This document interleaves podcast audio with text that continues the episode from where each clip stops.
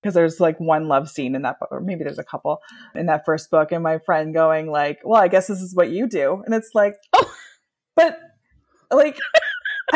It's like, do you think that every person in this book is based on someone I know and some experience that I've had? Like, that's amateur hour. Of course, you're using your imagination. Like, of course, everyone's influenced, but you're not just writing about the people in your lives. Like, mm. you know, you're making things up and you're influenced by movies and other books. And, and then you're just, you get and you get caught up in the world of your own characters. And in some cases, you'll hear many authors say this the book starts to write itself because you're in this energetic space of these characters mm. you've created and they're they're running the show. They're writing the scenes.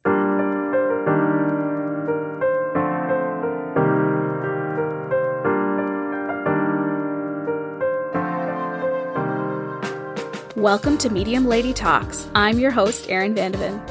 I'm a millennial and mother trying to build the place in the world that's made for me while fighting burnout, living intentionally, and embracing gratitude, even when I'm grumpy.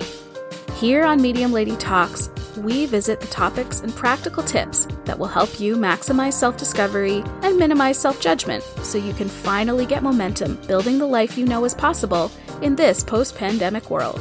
On this podcast, you can expect we'll get deep while having fun, and whether you're burnt out like a dog in a dumpster fire or celebrating your best life daily, you'll find the conversations, prompts, and tools I know will be helpful on your own personal healing journey. So stay tuned for my deep dive solo shows and interview episodes with dear friends and expert guests. Together, we'll make sure you have what you need to build the place in the world that's made for you. I'm so glad you're here. So let's jump in.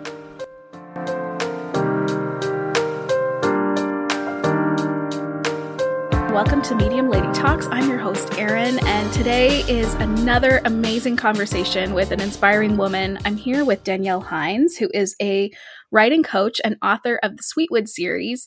And we're going to continue the trend for the last few episodes, which has been about how to get out of your own way and really wanting to encourage our audience to think about what's deeply inspiring to them and where they might want to take action in their own lives to either have a rich creative life or to pursue maybe a passion or to try something new and step outside of their comfort zone or to show up in their own life in new ways that are aligned with their identities and perhaps maybe trading off a little bit on the things that other people expect from them. So, Danielle, welcome to the show. I'm so happy to have you here. Thank you for having me. It's great to be here. Now, Danielle, you and I are, we have one degree of separation through my sister, Hannah. Yes. Yes. Who's a good friend of yours. Yes. But why don't you tell the Medium Lady audience a little bit about who you are and what you're all about? Sure. So, um, I'm a writer. I'm an author of, of two books and I help other writers as well. So I'm a, a writing coach and an editor, and um, that's pretty much how I get to spend my time these days, which is really awesome. So I, I believe in the power of storytelling. That's you know how I like to express my creative side, and I love being able to empower other people to tell their stories too.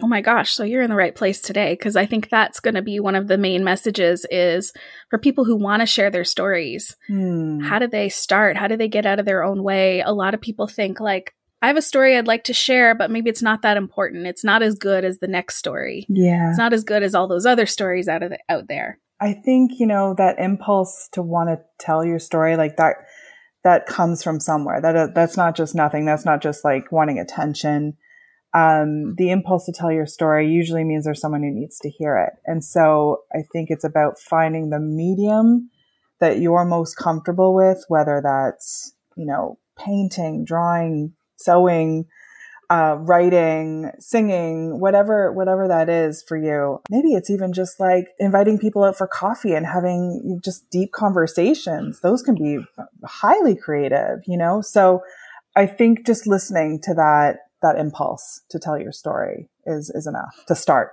To start. And then so then you're listening to that impulse you're paying attention to it. At what point for you did where when did that impulse to write your own stories show up? So i kind of got forced into it, it it's funny because i would tell people that i was going to write a book and I, like you know at parties or whatever and because I, I i always had this I would write little short stories here and there, but never really acted on it until like 2009. My kids were little, little. And, uh, my husband at the time, we were like, we were struggling financially and he had started this side hustle online. Like online marketing was like this new thing. Mm-hmm. And then he got a new job and he couldn't do it anymore. So I had two little kids and I thought, okay, well, I'll take over. And a big part of this online marketing thing was blogging. So I started writing these blogs, these sort of inspirational blogs. And then slowly, slowly they became more personal. And so that's, that's how it started for me and, um, grew from there. Going from blog writing to the publication process. Yeah. Or going from short form writing, Yeah. which has a purpose to serve an audience in a specific period of time, to something like fiction. Yeah. I mean, that feels like a pretty big leap to me. It was a big leap. Um, you know, I would say that that writing comes fairly natural to me, and so Mm-hmm. the growth wasn't there wasn't a, like a lot of grunt work involved. Mm. But but what happened was in you know between 2009 and 2011, my marriage at the time started to fall apart, Mm. and so it, the when was it? Probably spring of 2011. Um, my husband at the time started to question his sexuality. So huge like blow to me and to us. And Yeah. I'm frantic about, you know, losing my family and writing became a source of solace for me. And then I Mm. heard about this thing called National Novel Writing Month. Yeah. And so it's NaNoWriMo. It's, it takes place in November. So November of 2011, I decide this is how I'm going to save my family. I'm going to write a best-selling novel and it's going to solve all our problems. I'm not thinking this consciously. This is all sort of running under, you know, subconsciously. But I think I'm, I'm going to take this on. And it was a way of running from my problems too. So it was this writing, Okay. writing was definitely a source of solace, but this like deep dive and like, you know, throwing all my energy into this one thing aside from my kids was definitely like a, a little bit of a way of running from my problems. So I wrote a novel in one month. I wrote 50,000 words in 30 days in the month of November. And then, um, you know, just by sheer force of will and like hustle and grit and all of that, I was able to get it published by the spring of 2013. Wow. Yeah. Yeah. So before we get to like the hooray, you published a book, Yeah. you said by sheer force of will. yeah. Can you paint the picture of that? because for me there was like for me the goal setting was it wasn't coming from this place of like contentment and alignment and knowing who I was it was Mm. coming from I need to hit these goals to prove that I'm good enough because this like this huge part of my life is falling apart I'm a failure there you know this is what I'm believing and um, so I need to have this thing where I prove that that I'm good enough. And so that's where I threw all my effort, and to, it was just to try and make if I can make this thing good, then maybe I'm worthwhile, kind of a thing. Right. So Right. do I think that I would have published a novel regardless? Probably, but I think it would have taken me a little bit longer. Mm. So you were racing to the finish line of good enough. Exactly. Yeah. Wow. Yeah. Yeah, I've been there. I think that's pretty relatable. You know, I think even a lot about my own desire to create a podcast or my own desire to share my own story with others. You know, I'd love to write a book someday. I think that it does, in some ways, sometimes come from a sense of shame and a sense of chasing the evidence that you are okay, that you're Mm. good enough, Yeah. that you're able to show to other people that I wrote a book, so I must be fine. Yeah. But I can imagine that in 2013, you know, you've got these two parallel processes. One of them is ending, Mhm. and one of them is beginning your career as an author. hmm Um, how did it feel in 2013 when that book finally was published?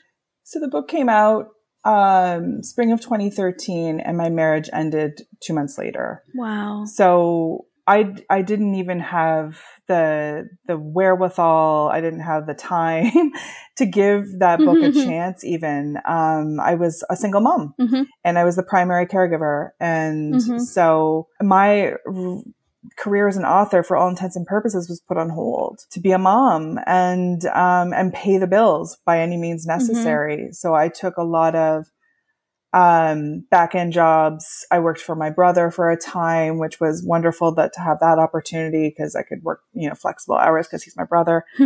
and it, there was like 10 years in between my first and my second book because not only did I not really have the time to be working on a novel, like some people can churn them out really quickly. And I think if you, I, I think that that's, that's cool. Um, I, I couldn't lend any more strength to something that didn't make me money. so, so I still wrote every day.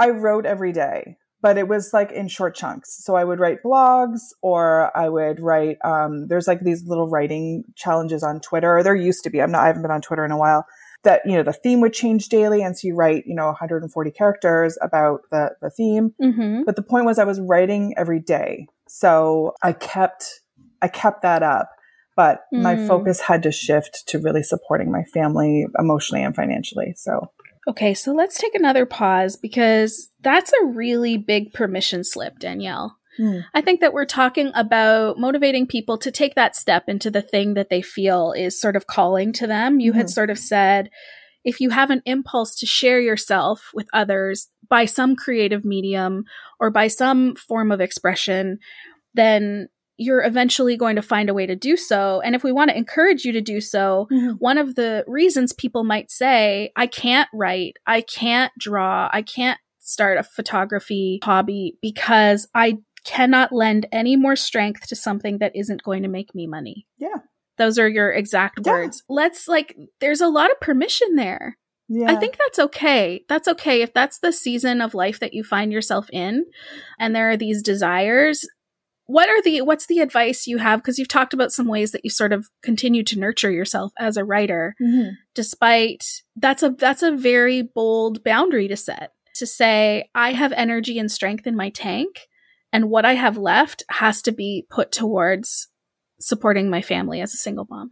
Yeah i think you know like you said i think there is power in leaning into the seasons of your life. So, mm-hmm. you know, having a sort of radical acceptance about where you are and how much you can give.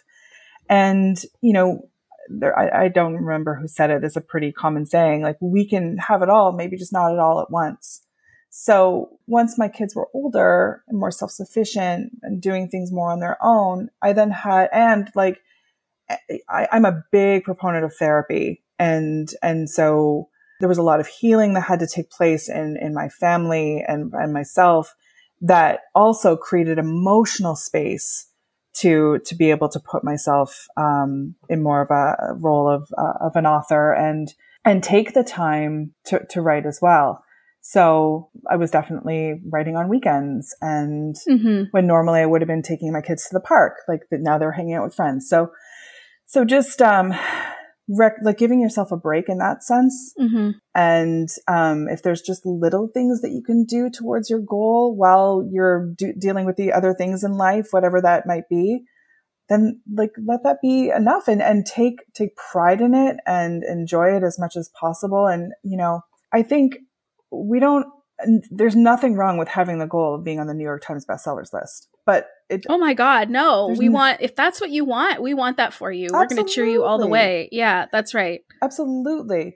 Um, but like enjoy, enjoy the journey too, you know, like mm. laugh about the fact that like you have a hundred followers on TikTok. Like, yeah. you know what I mean? Like, so, you know, but, um, I think holding your desires loosely and trusting life at the same time like trusting yourself and trusting life, the process of life, because things, things have happened to me and I'm sure to everyone listening that you didn't want, you know, like, yeah. like we're just crappy things, but they yeah. led you to something better. And, and so there, there comes a point in your life, and I'm a little bit older than you. So I can see sort of looking backwards how those things led me to where I needed to be and made decisions for me. Mm-hmm. Like I, you know, like oh. I said about the, the back in 2009, like I had, I just wanted to take care of my kids. I didn't want to work online, but being forced to write, you know, was the sort of the impetus to my, my writing career. So mm-hmm.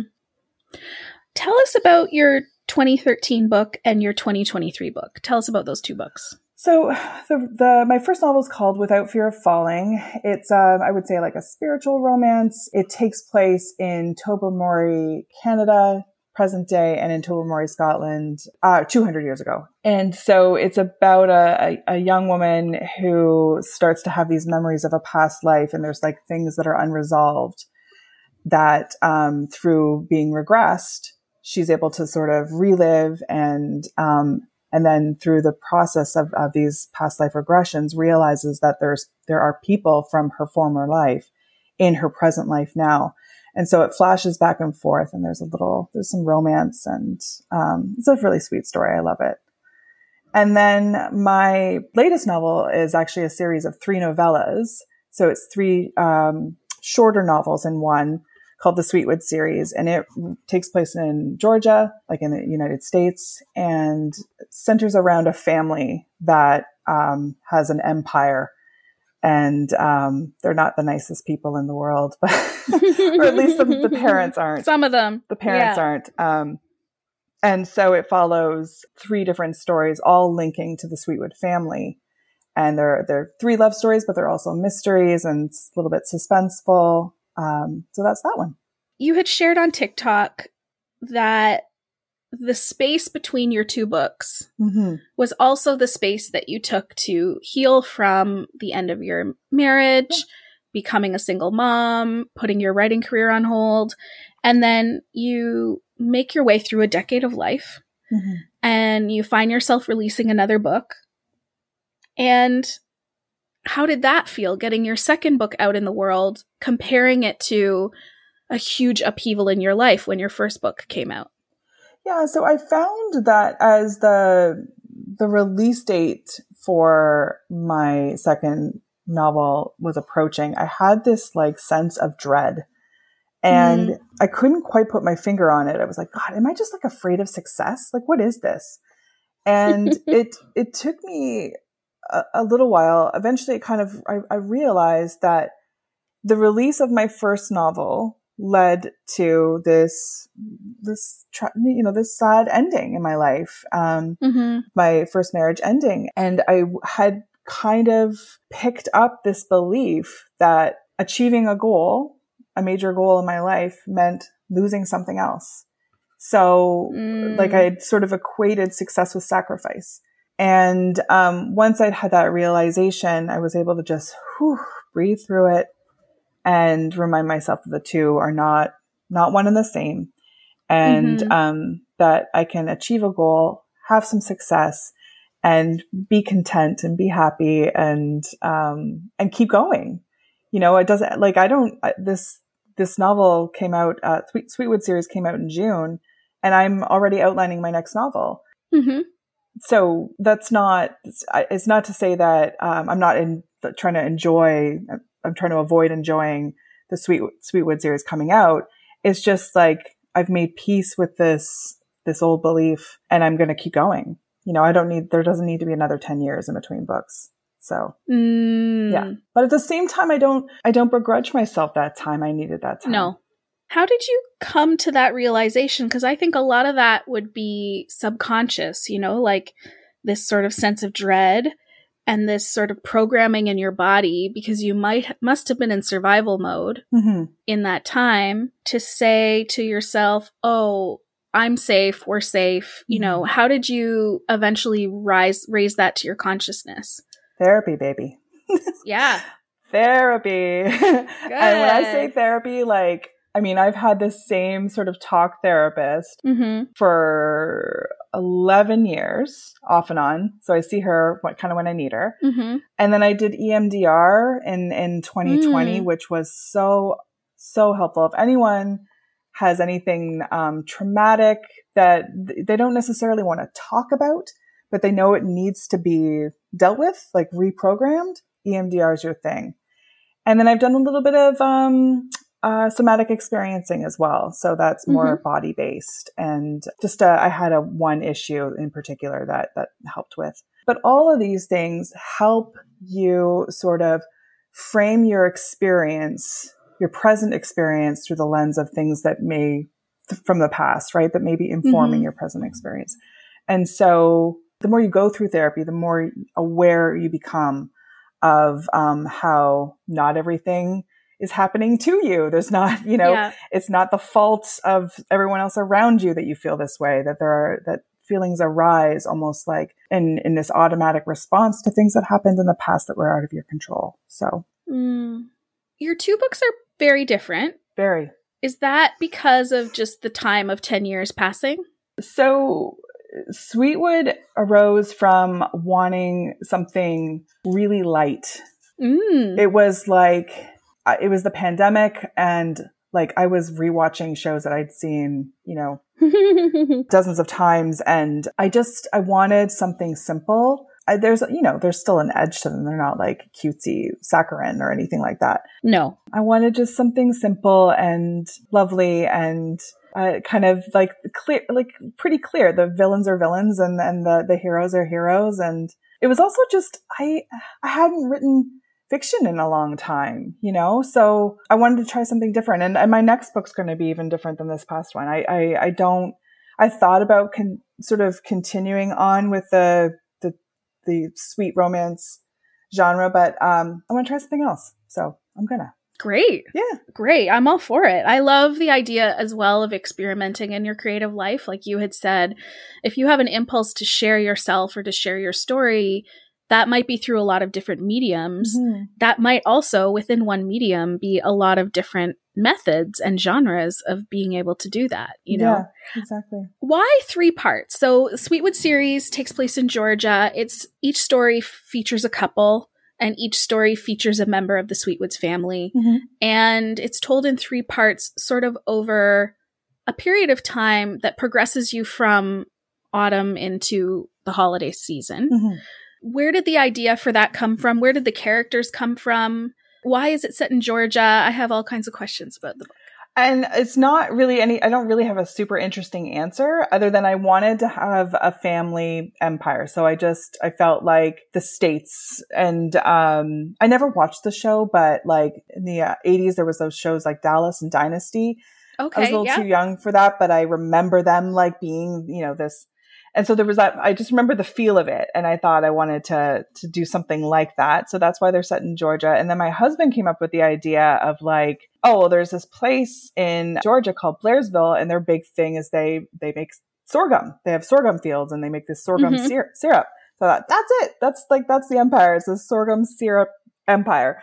And so that's why they're they're set in Georgia. And then as far as like why it's in three parts, it was actually originally going to be four, and then I was just like, eh, three's enough. And my my publisher agreed.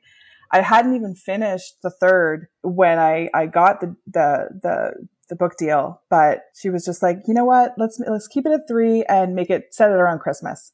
So that's that's why. Um, people love a, whole, a holiday romance. So yeah, I definitely did. Yeah, I think the characters are really identifiable you can really pace yourself through the plot. I like what you said. Like, it is, there is a very sweet romantic side to all three of the stories. I think there is really curious, like, family dynamics that come into play through all three stories. There's going to be something when you read this book that you're thinking, like, yeah, I see that dynamic at play, or I recognize, I identify with that dynamic, mm-hmm. or I've seen that dynamic in other in other dimensions or my friends' lives or whatever. And mm. I think that what you said is, you know, like you you wanted something sweet. You said that that kind of came out of the pandemic a little bit and this sort of comfort. Yes. Yeah. Season. Yeah, and I I had forgotten. I, I, I said that I hadn't written fiction in a while, but that's not true because I was ghostwriting fiction. Okay. That was one of the things that I was doing. And I had just ghostwritten this like kind of dark historical romance with like a lot of sex. And, and I was just like, I'm ready for just something sweet. Yeah. Simple. Okay. I, yeah. I completely forgot that I did that. It's so funny. Yeah. So I, I was like, okay, did that, uh, and, uh, ready for something different. Now, for me, I am relating to that experience as a reader because I read a lot mm. and I might read like a dark, historical smutty romance Yeah. and then stop and then be like, I need like something other than that and pick up a different book. Exactly. But for you, this is writing. You wrote that book Yeah. and then you needed to write a different book. yeah. Is that also about the difference between ghostwriting and writing? Like, what is the difference, I guess, for you as an author between ghostwriting and writing? Aside from maybe the obvious. Yeah, ghostwriting uh, it was one of those things where I I took the I took the gig because it helped pay the bills. Mm-hmm. And I also just tried to look at it as like this is a way for me to write outside of my norm. So, yes, I'd written historical Mm. fiction before, but I'd never written smut. And I say smut like with as like uh, with a ter- as a term of endearment. Like I think it's a great Sure. it's an art. Writing those scenes is an art. I had to bounce those off friends because like you know, you're just like, is this good? I think it's good. You want to get people to feel something. Absolutely. No, and I think smut is a word that is really embraced by the romance It is. community. Yeah. Yeah. No, no. I know what you mean when They you like- say yeah, smut. Yeah, yeah. Oh yeah. yeah. They like I'm on BookTok now on you know the book side of of TikTok and they have no shame and they shouldn't have any shame. No, no. But they like yeah, they fully embrace it. But but to write those scenes to to for it to feel believable for there to be chemistry for there to, to for it to connect with the reader for it to feel like it it advances the plot and it's not just like thrown in there just so you get your your your fill kind of a thing. It- there's an art to that. So Mhm. I, I I applaud people who can do it and then just keep churning them out because that's that's a skill for sure and a talent. But it, for me it was like I don't get any credit for it. I get one paycheck it's not my name. It's under some like Kindle Unlimited author who doesn't even exist. Mm-hmm. And literally it's dozens of writers writing this series and you, Wow. and people don't even know, you know, they might think like, oh, Yeah. this is a little different than the last one in the series. That's because someone else wrote it. Fascinating. yeah. Yep. Yeah. So that was, it was good to just like get to know that world a little bit Okay. Yeah. and see how that works. But I, the pay is not great. And, uh, and your name's not even on it at the end of the day. You don't get to pick the, the setting. You don't, you don't get a lot of creative, um, control for obvious reasons. Mhm, So mhm. yeah. I'm going to ask a question. I hope this isn't insensitive, but why would someone choose to be a ghostwriter? uh, for exactly what I said to pay the bills. Yeah. Yeah. Yeah. That just the it was like right at the beginning of the pandemic and there wasn't a lot like people were scared, but people were still buying books. Yeah.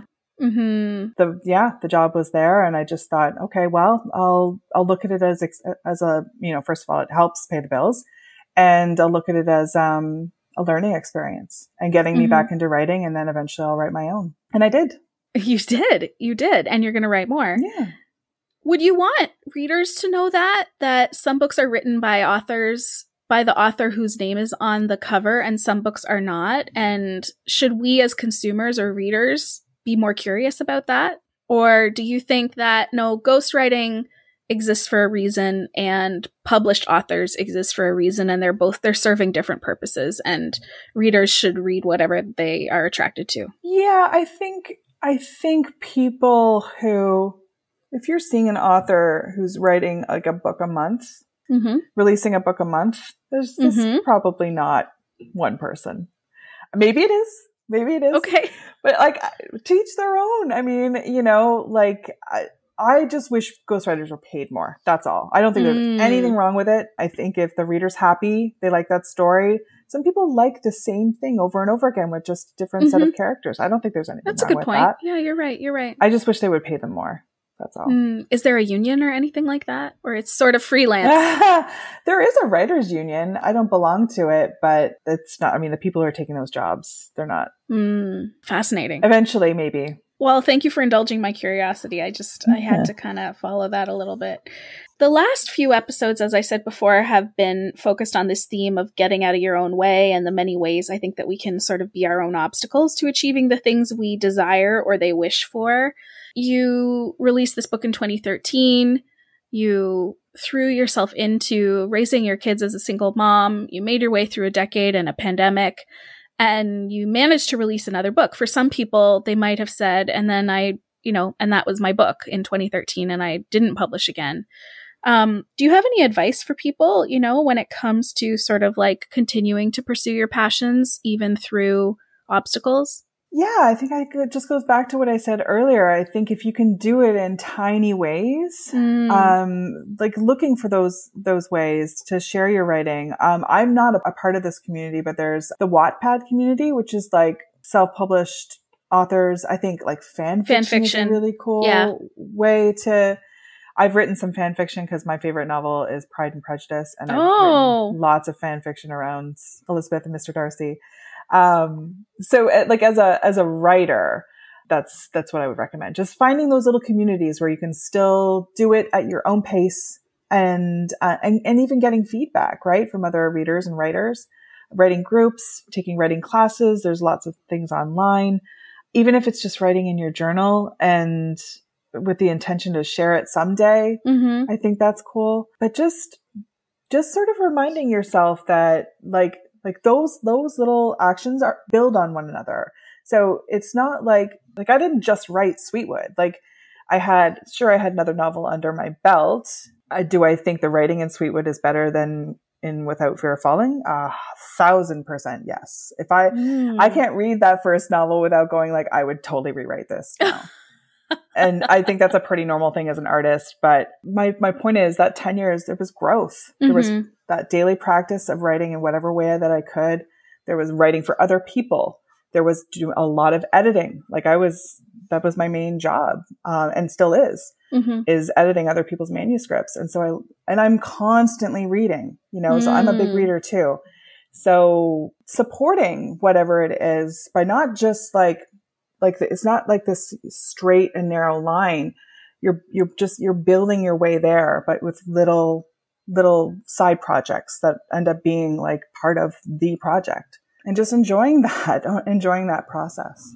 What's at the crux of that mindset? Because I think that there's still people who might say, I'm just not going to try. I'm just going to I'm going to continue where I'm comfortable and I'm I just like I can't do it it's it's good for Danielle, but that I can't. It's not for me. It's not. Um, they talk themselves out of it.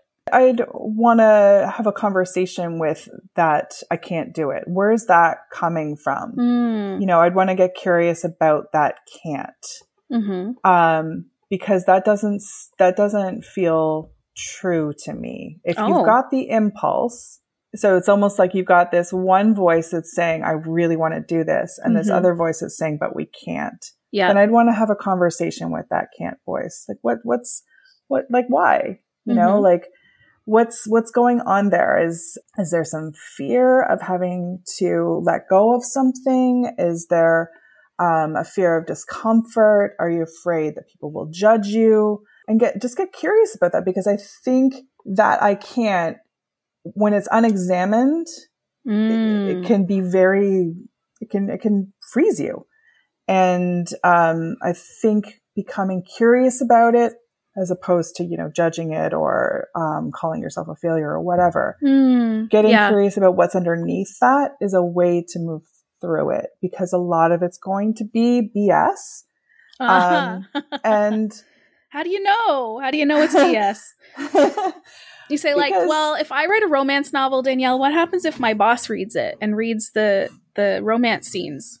And yeah. you know, uh, that's what I'm scared of. So I'm not going to try. Right. I mean, I remember I remember a friend of mine at my book launch for the first novel well, like after reading that, because there's like one love scene in that book, or maybe there's a couple in that first book, and my friend going like, "Well, I guess this is what you do," and it's like, oh, but like it's like, do you think that every person in this book is based on someone I know and some experience that I've had? Like, that's amateur hour. Of course, you're using your imagination. Like, of course, everyone's influenced, but you're not just writing about the people in your lives. Like, mm. you know, you're making things up and you're influenced by movies and other books. And, and then you're just, you get and you get caught up in the world of your own characters. And in some cases, you'll hear many authors say this the book starts to write itself because you're in this energetic space of these characters mm. you've created and they're they're running the show they're writing the scenes and when you can get in that space that's when being a writer is so exciting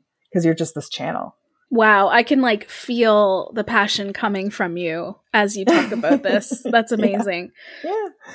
Yeah, I think I love that to go back to that sort of examine with curiosity and non judgment, the voice that tells you you can't do it. Yeah. And ask that voice why or what if or what are we worried about? And is Yeah. the thing that we're worried about really true? Yeah. Are we trying to preserve our own safety but trading off on the suffering or the denial of that impulse? Yeah. Cuz that it's it's often just doesn't go away.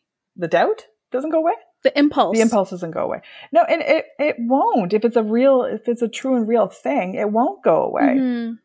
And so I think that's when you have to work in favor of it. You know, that's when you have to work on its behalf to Mm. question this thing that's that's in that's in its way. You know, it's sort of like advocating for your kid, Okay. right? To make sure that they get like time on the field. you know? Yeah. So I think, yeah, that's that that would be my approach is getting curious about those doubts and talk to people who are doing it. Talk to people who have overcome those doubts. Like you, you use the example of having your boss read a love scene. I have um, an author friend on TikTok. She's written like the smuttiest smut and it's like involves like monsters and like it's just like so out there. It's wonderful. And she jokes about like how she's going to go to Thanksgiving dinner and like everyone's read her book and like, you know, like, so you can have fun with it. People, people can still enjoy a thing that you've written and not completely relate it to you. Mm. And so you kind of have to give your reader the benefit of the doubt in that sense. They're, they're more mature than you think. I see. I see. Yeah. How much of it is writing for yourself and writing for an audience? So that that's this was a big thing for me like so i had no idea Erin that the sweet romance readers were like as committed and like they've got their own sort of like its its own community i had no idea. And i actually had to make a decision about whether or not this i wanted to like become a part of this community and really like build my following here. And there's i don't have anything against the community at all. It's just i'm like no i'm gonna i'm gonna write what i want to write so that's what i decided. Mm-hmm. i didn't feel called to write more in that genre. Mm-hmm. you know it's it it, it is kind of limiting as far as like spice level and you know they're not big on having like divorce or affairs or anything like that in their books so a lot of trigger warnings for things that i kind of consider everyday life and so i've decided to to just write something else next time so Okay. yeah Does that involve changes with your publisher or um, does that feel like starting from scratch? So um, I would consider myself indie published. My publisher is fairly small. And so the way that indie publishing typically works is you're, you're going book to book. Mm. So I don't necessarily have, like, I don't automatically have a, my, this publisher again for the next book. okay, okay. Um, I, it's not that I wouldn't go, like, go to them again, but that's just at, th- at this level, it's, it's more like you go book by book.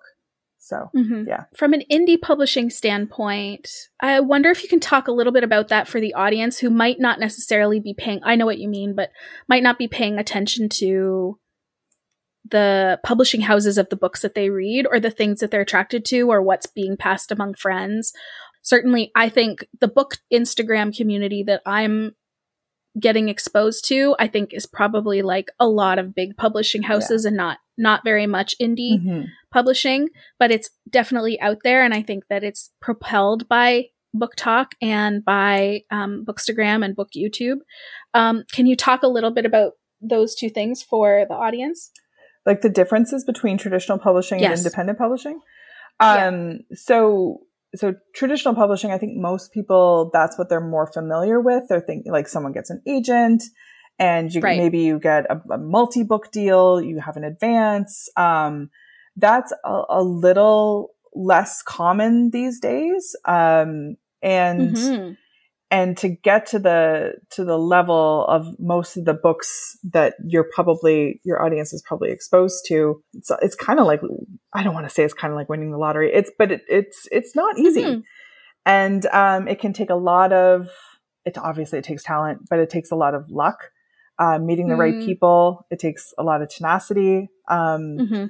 and not that independent people who are published independently don't have those those qualities and then it, it comes down to how much time an author wants to spend on querying agents um, Mhm. so independent publishing is usually with smaller houses. They publish small, like uh, less books in a year. You don't always need an agent.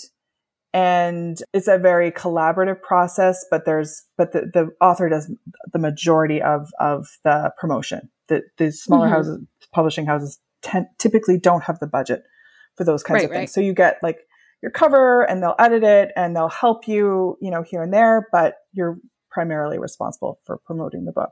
Mm. You know, whereas with the, the big traditional publishers, there is more support, but usually after you've had some success. So right. to be plucked out of obscurity and then have yeah. this bestseller, it doesn't usually happen that way. It does usually right. take some time. So yeah, I, I mean, will a reader know the difference just by picking up a book? Probably not. Um, I think the quality is the same to me. Mm-hmm. Um, I read mm-hmm. both independently published and, and, um, so in, independent publishing isn't the same as self-publishing. So that's, that's its a whole other thing. And it's exactly what it sounds like. A third. Yeah. Right.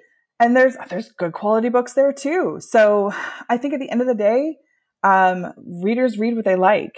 And I think yeah. the cool thing about Bookstagram and book talk is that there are, the playing field is a little more level.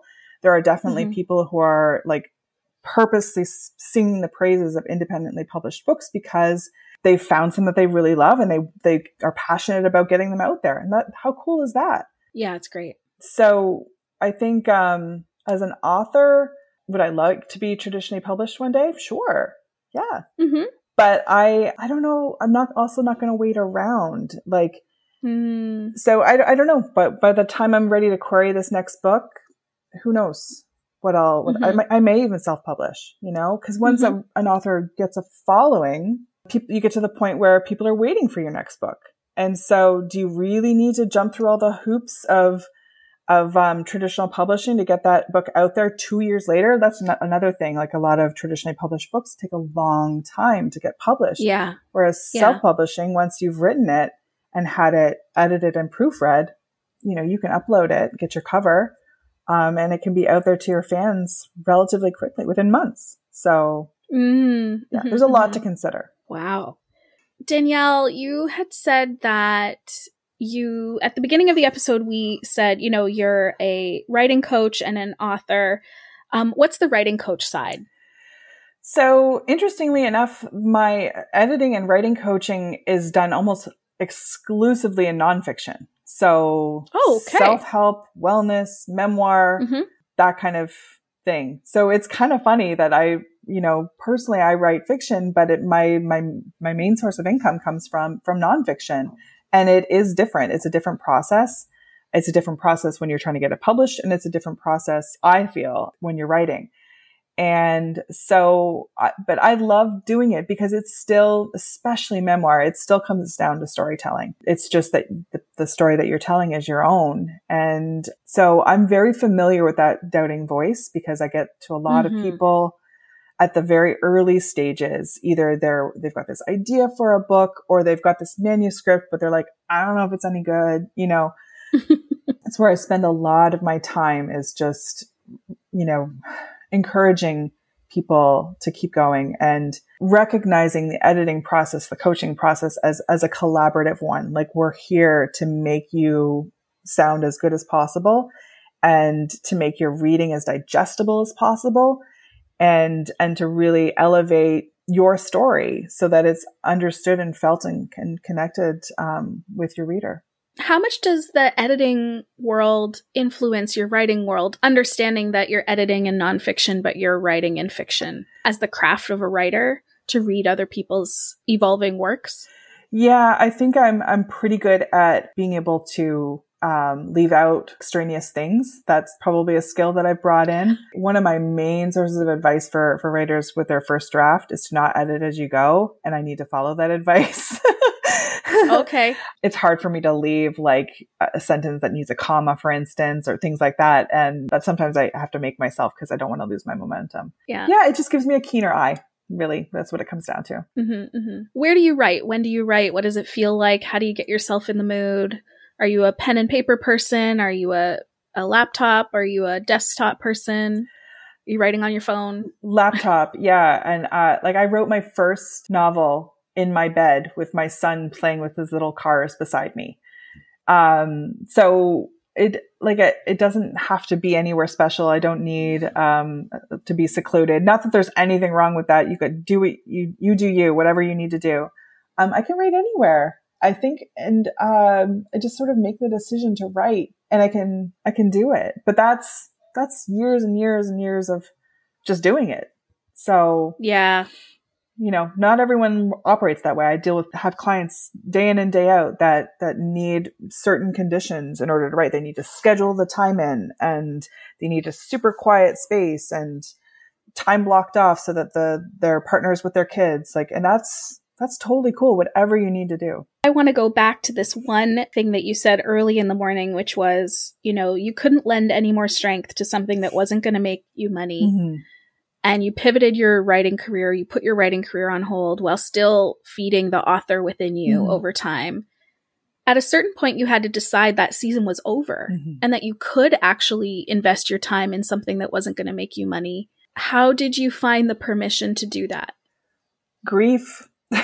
it sounds kind of mm. weird, but I really just had to grieve because when you when you commit to something um, so wholeheartedly, either out of necessity or whatever it is. For me, it was necessity. Like I had to commit to supporting my, my family and my kids.